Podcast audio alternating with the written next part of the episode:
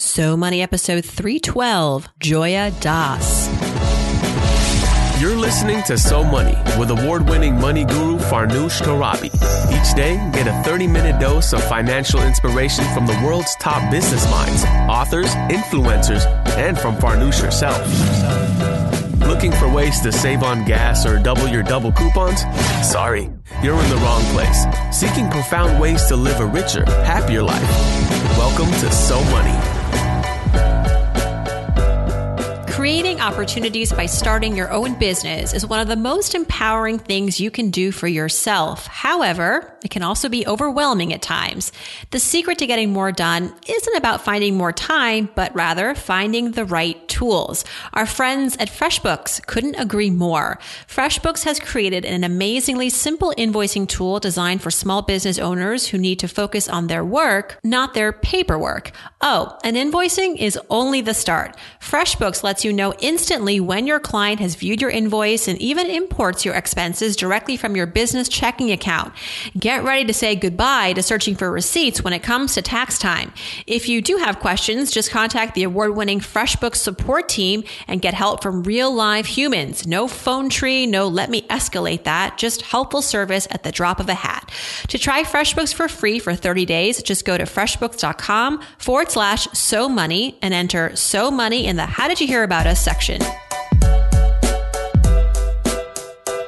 Welcome back to So Money, everyone. Hey, I'm Farnoosh, your host. A little under the weather. I've caught whatever it is my son has. I think it's just a head cold for the most part.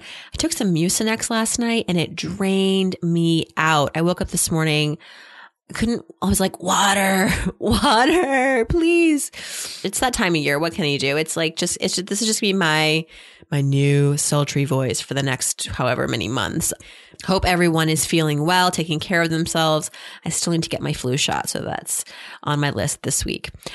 Now, I have a question for you. How old were you when you discovered what you wanted to be in life? You know, when you were all grown up? I think I was, well, I think I was Mm, maybe 11 or 12. I knew I wanted to go into news and journalism, but then I kind of got sidetracked and I did finance. But hey, found my way back. My guest today remembers vividly at three years old yeah, that she wanted to be a television anchor. And she did become a television anchor, but it wasn't without challenge. I first encountered Joya Dass when I was a graduate student interning at CNN. It was an incredible internship. I had a chance to go backstage to New York Fashion Week. I had a chance to work closely with some amazing, talented journalists, and I got a chance to watch from the sidelines how anchors like Joya prepared for live shows and reported on stories from oil markets to student loans. Joya Dass is one of the first South Asian females to be seen on mainstream television in the United States. She's been a business anchor for major networks for the last 15 years, including, like I mentioned, CNN, as well as ABC and Bloomberg. And right now she's on the New York Stock Exchange floor every day for New York One News and CBS.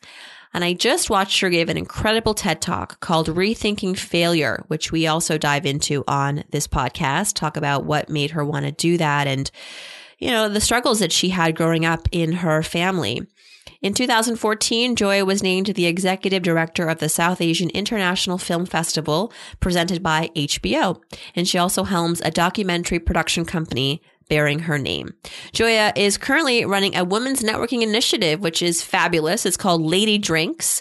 It champions the South Asian female entrepreneur. You want to listen to this interview because we talk about Joya's determination with a capital D. That time in college, for example, when she went to the bursar's office and the financial aid officer told her basically that no one had paid her tuition bill.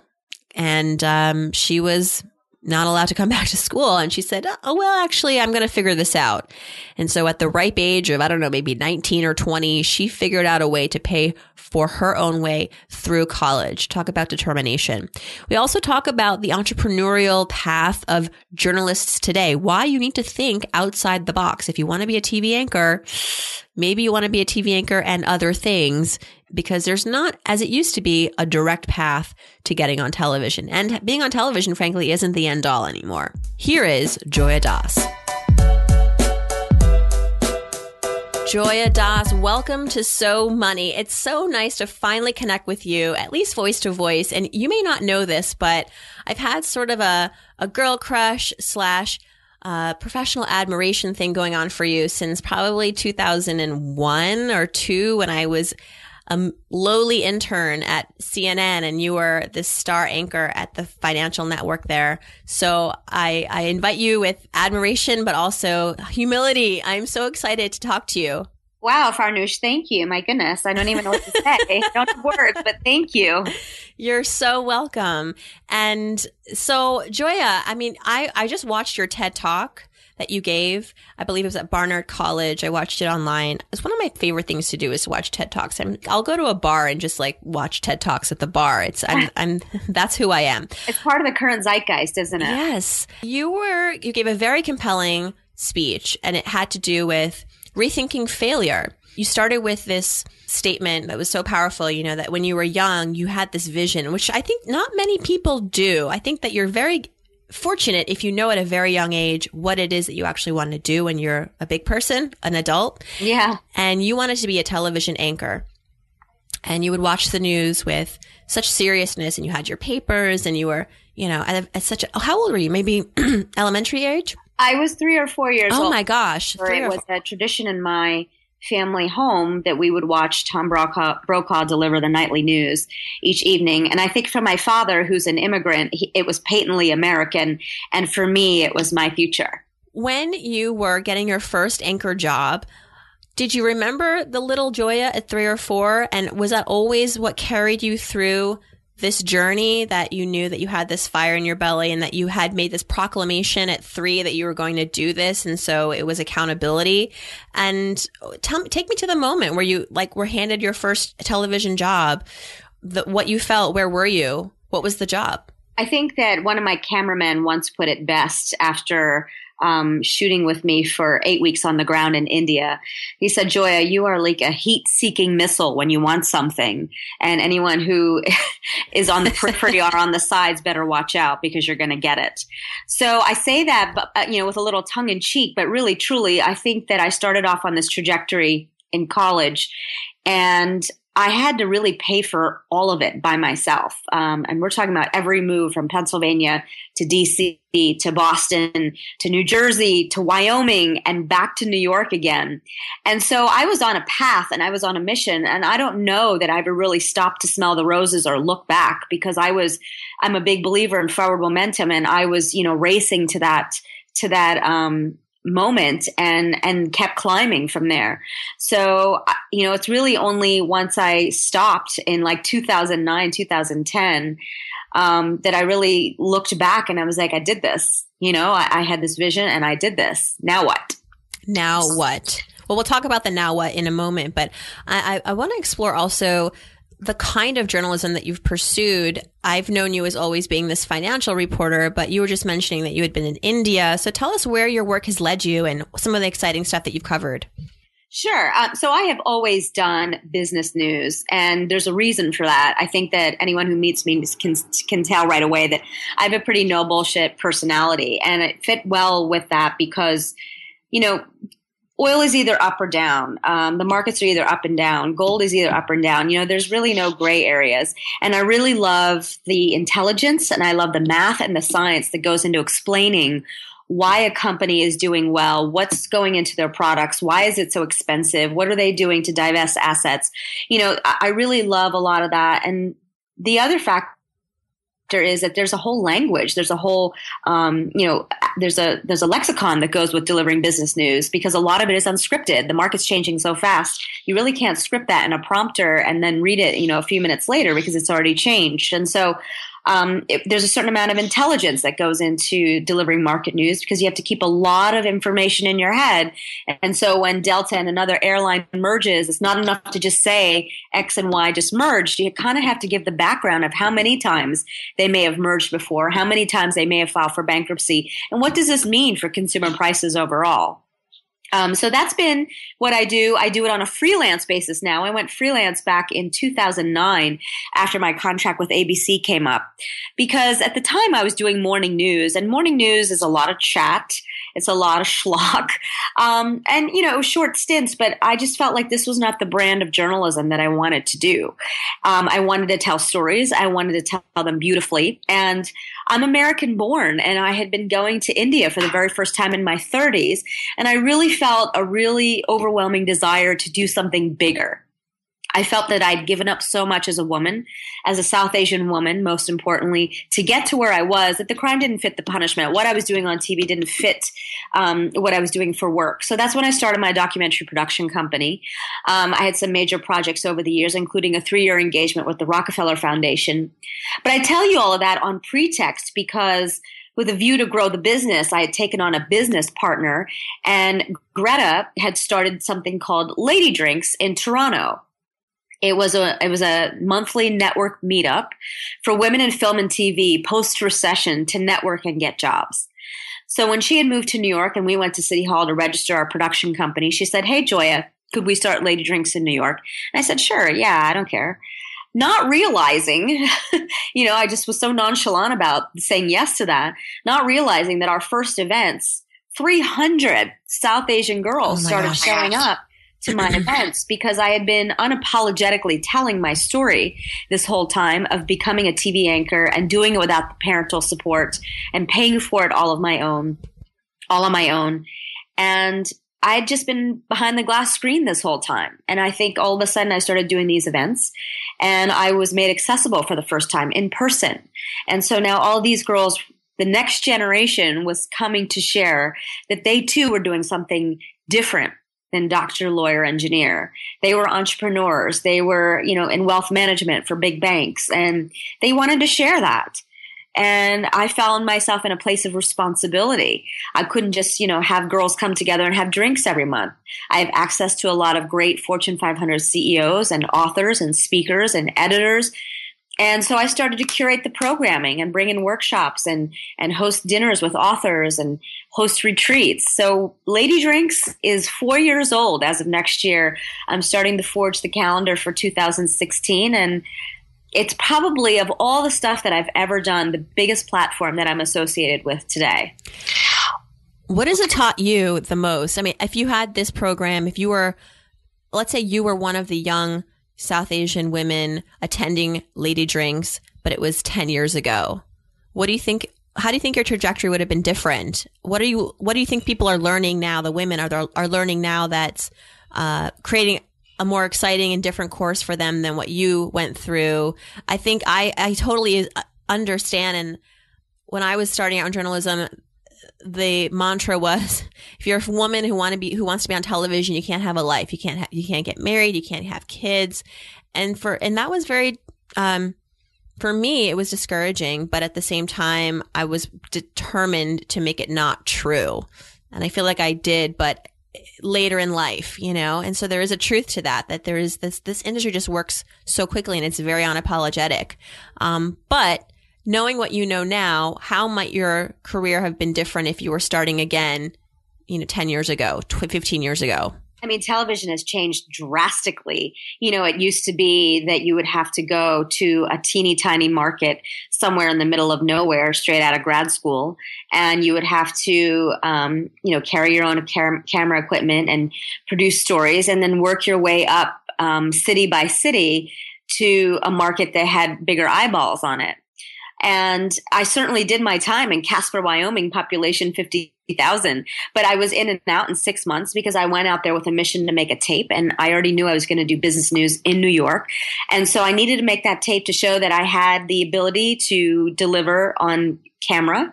And with that tape, um, I remember cold calling the producer at Bloomberg and uh, making my way back to New York rather quickly.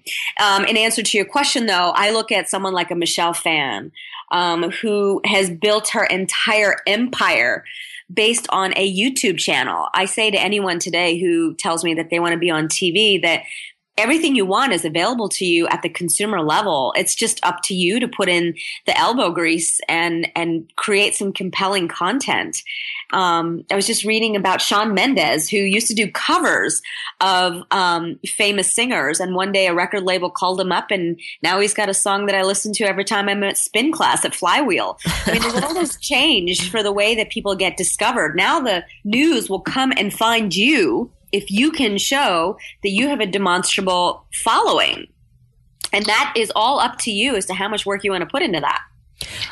It's so true. I was just reading the New York Times this weekend. Um, I don't know where it was. I think it was the Times, and how, you know, for example, this is sort of a sidebar, but I think re- makes uh, a perfect case for what you're saying. Kate Hudson, right? She hasn't been in a movie in forever, but she's very active online. She's very much still in the eye of the public.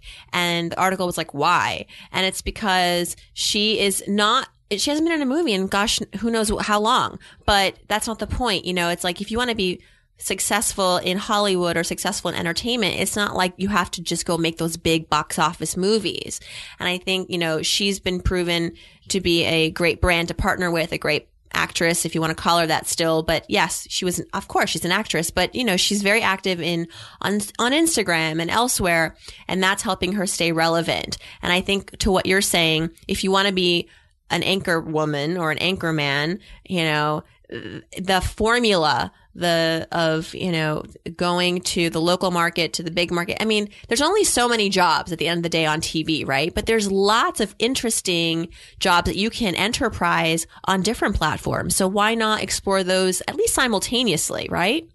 Yeah i mean look at the person that started that podcast serial. Oh or, yeah the Young Turks. I mean, the guy who started Young Turks has a phenomenal, phenomenal numbers when you look at their following. And then he one fine day landed up on MSNBC. I don't think he's there anymore. But I mean, I just think the paradigm by which you get on television has changed drastically. Um, there's, of course, a lot more folks who are on print, but to me, it's the same thing. I mean, if you're reading and you're disseminating your intelligence across a different platform and you've got people who, you know, actually actively look forward to what it is that you're what you're writing you know why wouldn't i want to hear from you in person? If they they have their own sort of celebrity after a while. So i don't know. I, I think it's just changed dramatically and and it's it's at, in the hands of the users. It's in the hands of the viewers. It's no longer a bunch of guys locked in a boardroom somewhere making decisions from from a high tower somewhere thankfully right? Yeah. i guess that's a good thing.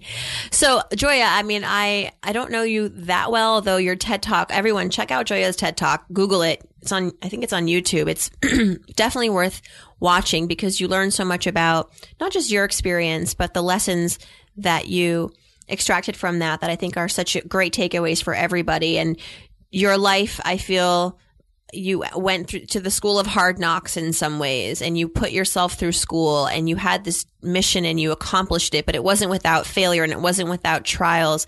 So let's start to talk about money a little bit. Let's, let's unearth the financial, uh, perspectives here. And, and let's start with my first question, which I ask all guests.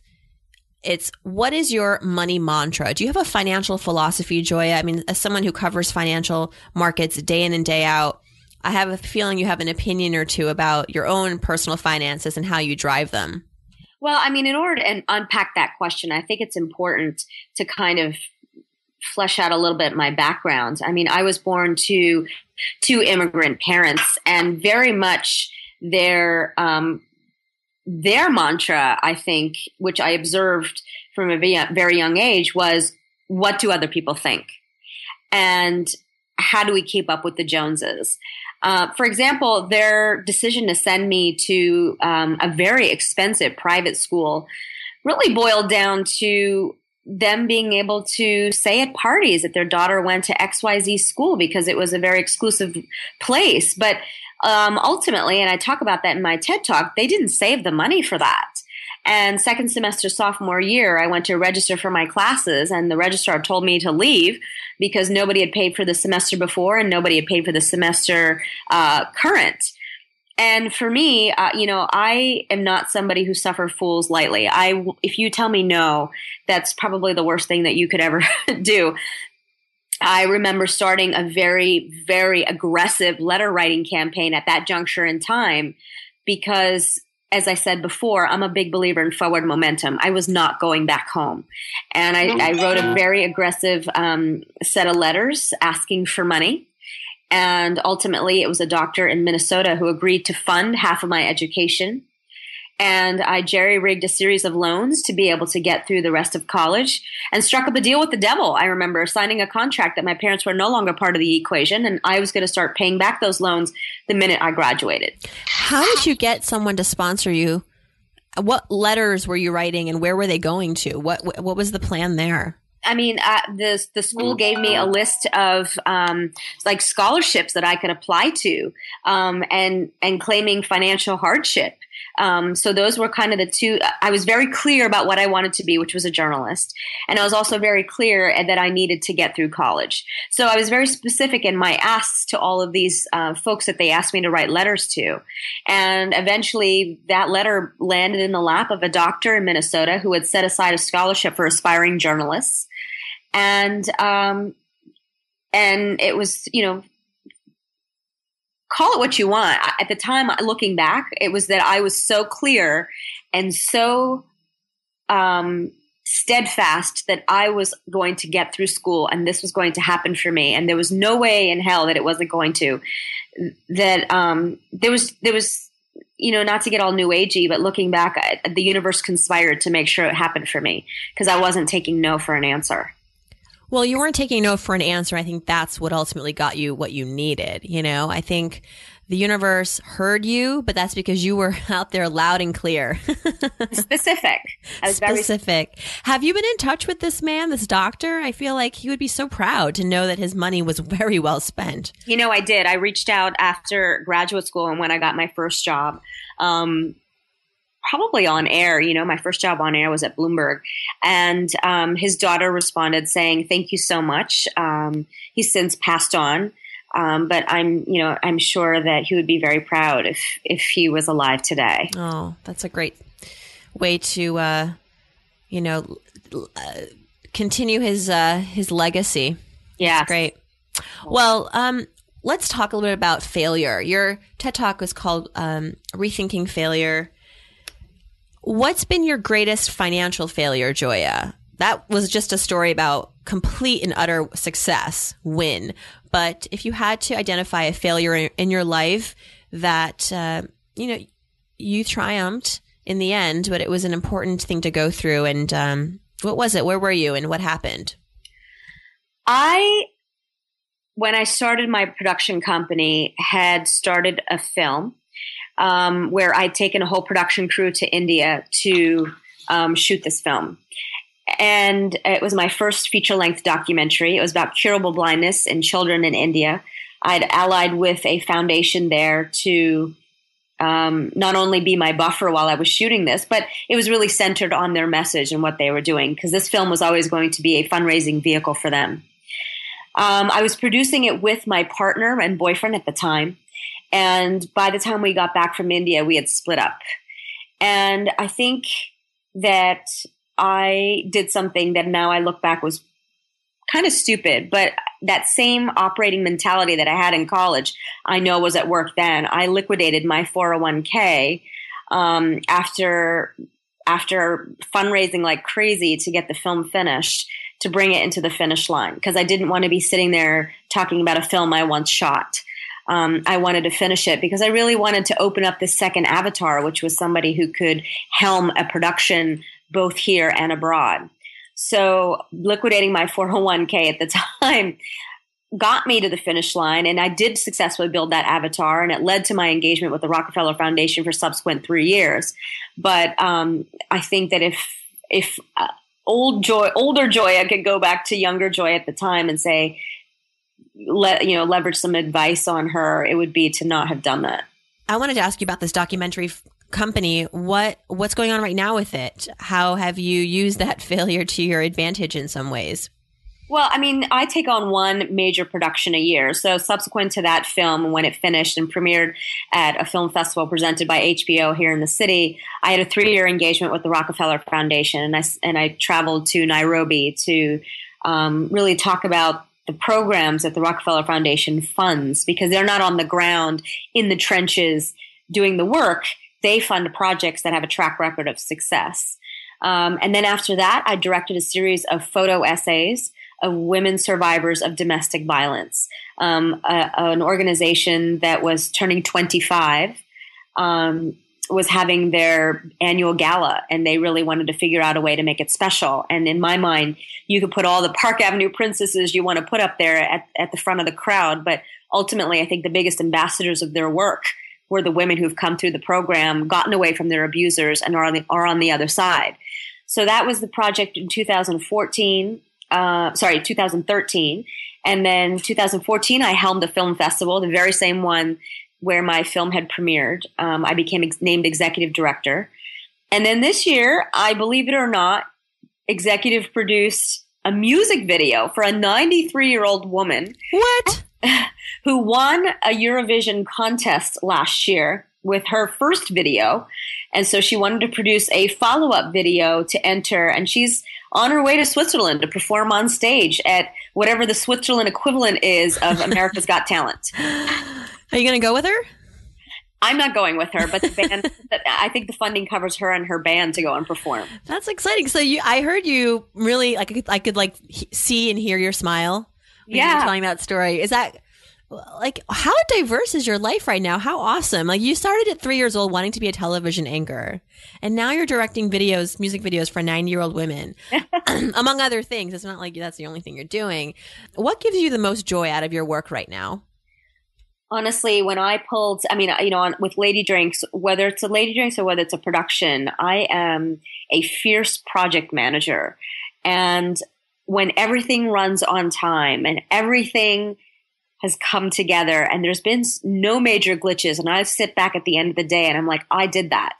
And here's proof that to me is an amazing thing. I think that I started out wanting to be a television anchor. And now at the age of 43, I realize that I am a master at taking a germ of an idea and turning it into something.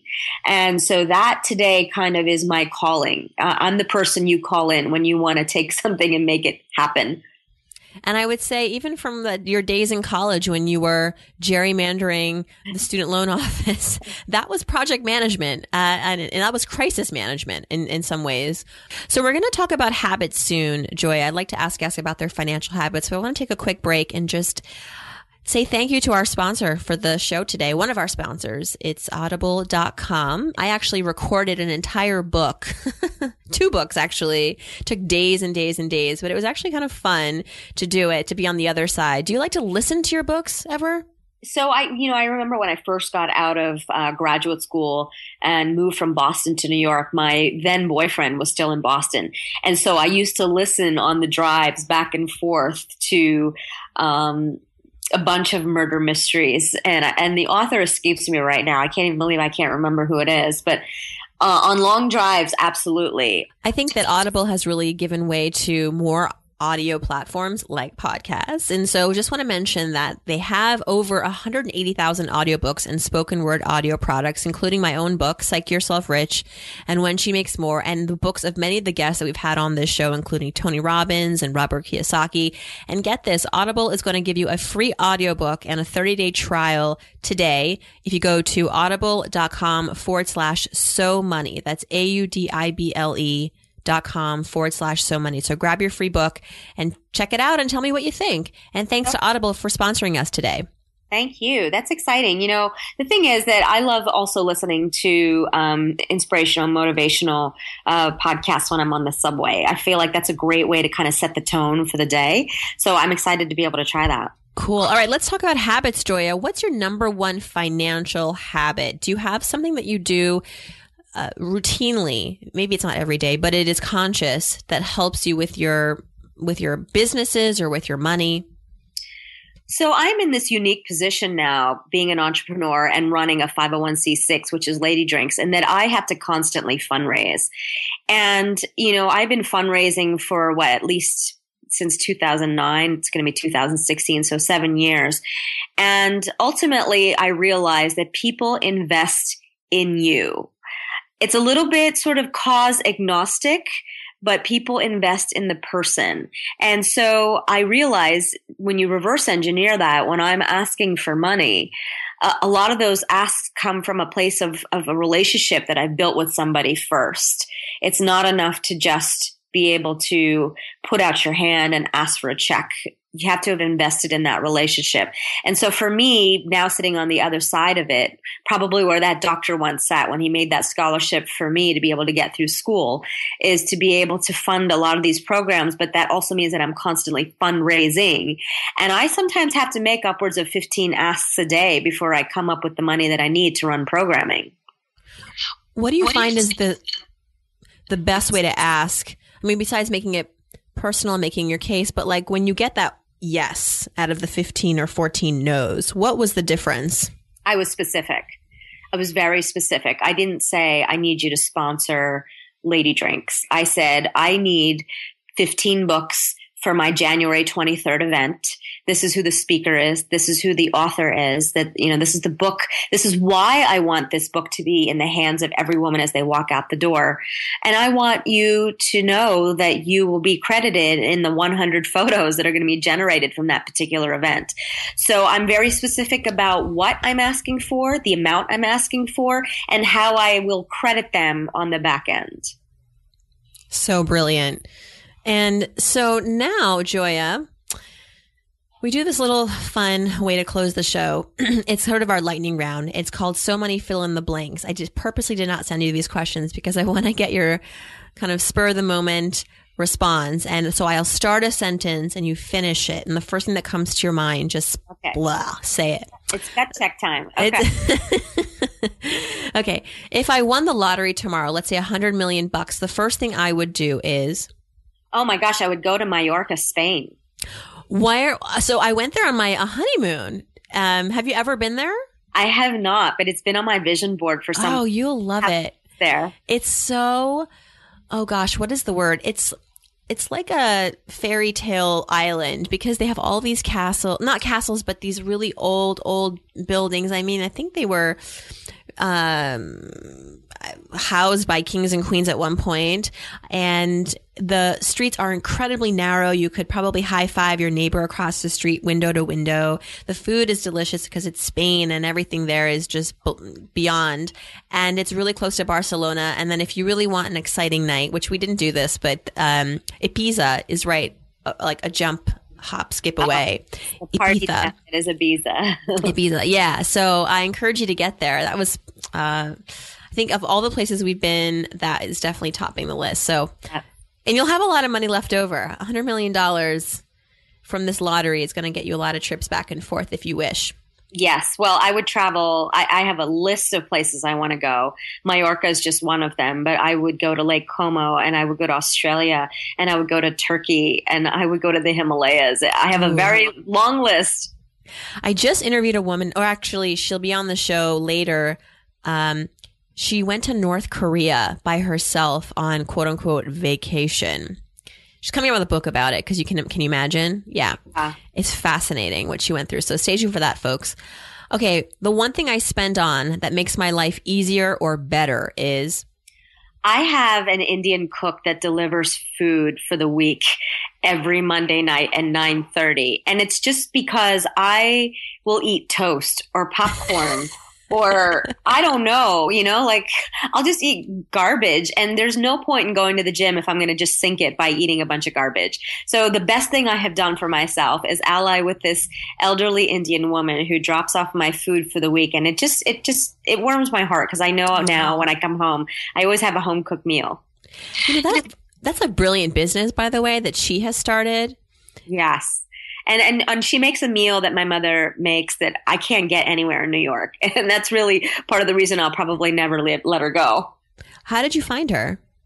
Um, through friends of friends. You know, yeah. honestly, a lot of a lot of my relationships now, have, because I built this huge network through Lady Drinks, and there is a another woman that uses her, and she was talking about all the food that she makes because she just had a baby and she doesn't have time to cook anymore. And I was like, you know, I would really love to use that service too brilliant, absolutely brilliant. I just uh, ordered Munchery to come to my house tonight, and um, Munchery, if you'd like to sponsor the podcast, let me know. And it's I don't know if you ever used them, but basically it's chefs all around the city who who create a menu every week for Yeah. the for the 7 days and you can pick your menu and it's really relatively affordable and it's, you know, uh it's well made and it's healthy, so you know at least you're not getting fast food. I will check that out. Munchery.com. Yeah. Okay. Uh, one thing I wish I had learned about money growing up is Oh, wow. Um, material things do not buy you happiness. It's uh, peace of mind and security that buys you that happiness. And um, I think I grew up in a household where I had to undo a lot of behaviors around money and spending money to get material things that ultimately did not buy you that security. But I had to kind of learn that the hard way, undo it, and then sort of reprogram myself as an adult. We were talking before we were recording about how we both of us are children of immigrant families. And even in the Iranian culture there is especially in certain pockets of the country like in LA there's this huge emphasis on material possessions and money is power and you know designer labels is power. And I just find that so exhausting because you're never you're never fulfilled. And obviously we know that money can't buy happiness but it particularly can't buy happiness when it has to do with you know labels and flashy objects and you can wear that fabulous dress or own that fabulous purse, but that feeling that you really want, that high that you really want is temporary, isn't it? It's not necessarily permanent.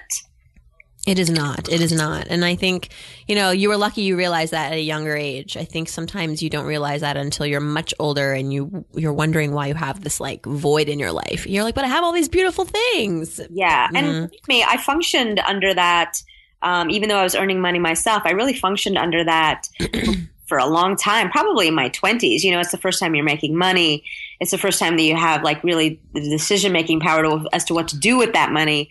And so I definitely made my fair share of buying material things and mistakes. But I understand now, you know, how much more important it is to just have something from Forever 21 or H&M and have some money in the bank for the next year. i'm wearing a dress from zara as we speak Yeah. and um, I have a necklace from Forever 21 that I love and I get a lot of compliments from. So, you know what? It's it's possible to get through life without spending a fortune on silly things. It's all in the way that you carry yourself. You're ultimately the product underneath all of that sartorial hot mess.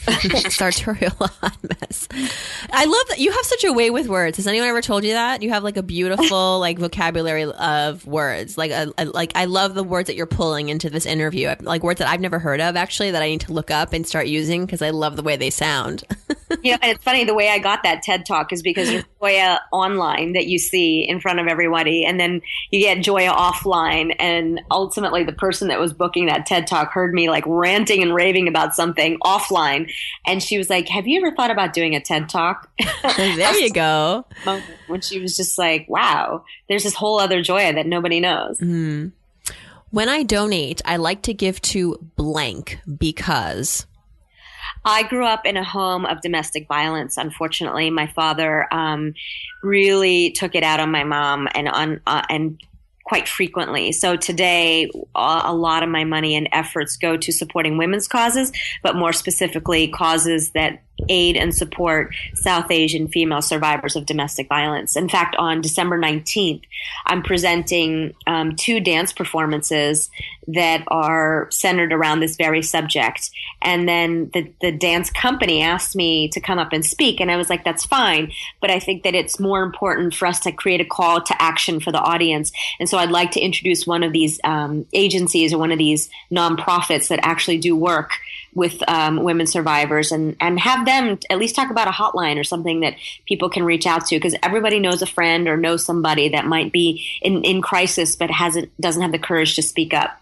Part of that struggle is the you feel financially trapped too. A lot of women stay in abusive relationships because they don't know what the alternative is. And sometimes, like, if you don't know how you're going to support yourself and be financially independent, that's a scary thing. It's such an important work that you're doing. So the 19th, we'll put that information on the website as well, if that's helpful. Yes, it's. Uh, I believe it's at Montclair State University. And last but not least, I'm Joya Dass. I'm so money because. Oh, wow. I'm so money because I glean so much joy in creating experiences and bringing people together. This past weekend, I brought 26 people to the Nutcracker. But the added bonus for the crowd from Lady Drinks is that they got to get a tour of the backstage of the sets before the performance. Whoa. Whoa. And the looks on the mothers' faces and the children's faces, the daughters, the next generation that came along and ultimately they were all networking you know? They got to have the shared experience and then they all got to sit together and and meet each other and witness uh, you know the performance. And i had something to do with that. You know my my my social media feed today is jammed with pictures and people mentioning how much joy that experience brought them. And there is nothing more money than that being able to create that Congratulations, Joya. I'm so inspired truly by the work that you're doing and I'll have to check out if I'm if I may shadow Lady Drinks at one point. I mean, I know it's for South Asian women? Well, the brand is South Asian women because I couldn't be an everything to everyone. But that by no means does not, you know, there is a range of ethnicities and women that come to my events. It's by no means constricted. Okay, good. I'm there. I would love for you to come. I'm, in, I'm, you know, my December event just passed, but in January, I'm hosting a manifest party. So let's pretend the year is 2018 and you did win that lottery ticket or I did build my home in Mallorca. How would you show up dressed as and with the props that connote you having achieved that. And the and these manifest parties are actually very powerful mechanisms. It's almost like a rocket booster of to create your intentions and make them happen when you so put so much energy and emotion into what you are going to wear and show up as. And you have to be in character your enti- in the entire evening. So here's a, an assignment for listeners for this episode, go to somoneypodcast.com and in the comment section, tell us what you're manifest, what you're manifesting and what you would come as if you were going to go to this party in 20, is it 18? Yeah, I mean, pick a year. pick know? a year and tell us. I think that would be fun to share back on the show and also to read in the comment section. So do that. That could be fun for us to to uh, to share and to and uh, engage with. So thank you so much. Joya, again, thank you a million times. Thank you. Happy holidays. And hopefully we'll see you in the new year in person. Absolutely. I can't wait to meet you in person. Thank you, Farnoosh, for today. That's a wrap. If you'd like to learn more about Joya, and I hope you do, check out her website, lady-drinks.com. She's also on Twitter at Joya Dass, D-A-S-S. And like I said, go to the comment section for her blog post at somoneypodcast.com and let us know what you're manifesting. What do you want your life to be in the next two years, financially, career wise, family wise, socially? And while you're at somoneypodcast.com, click on Ask Farnoosh. Leave me your question because that is the best way to get in touch with me and I will respond on the Friday episodes of Ask Farnoosh. And if you haven't downloaded it yet, please do my free ebook, So Money Secrets. It's a compilation of some of the best advice given to me on this podcast from people from like Tony Robbins to Robert Kiyosaki to Lewis Howes, Rebecca Jarvis. It's free. So just download it and happy holidays. Thanks so much for tuning in, everyone. Hope your day is so money.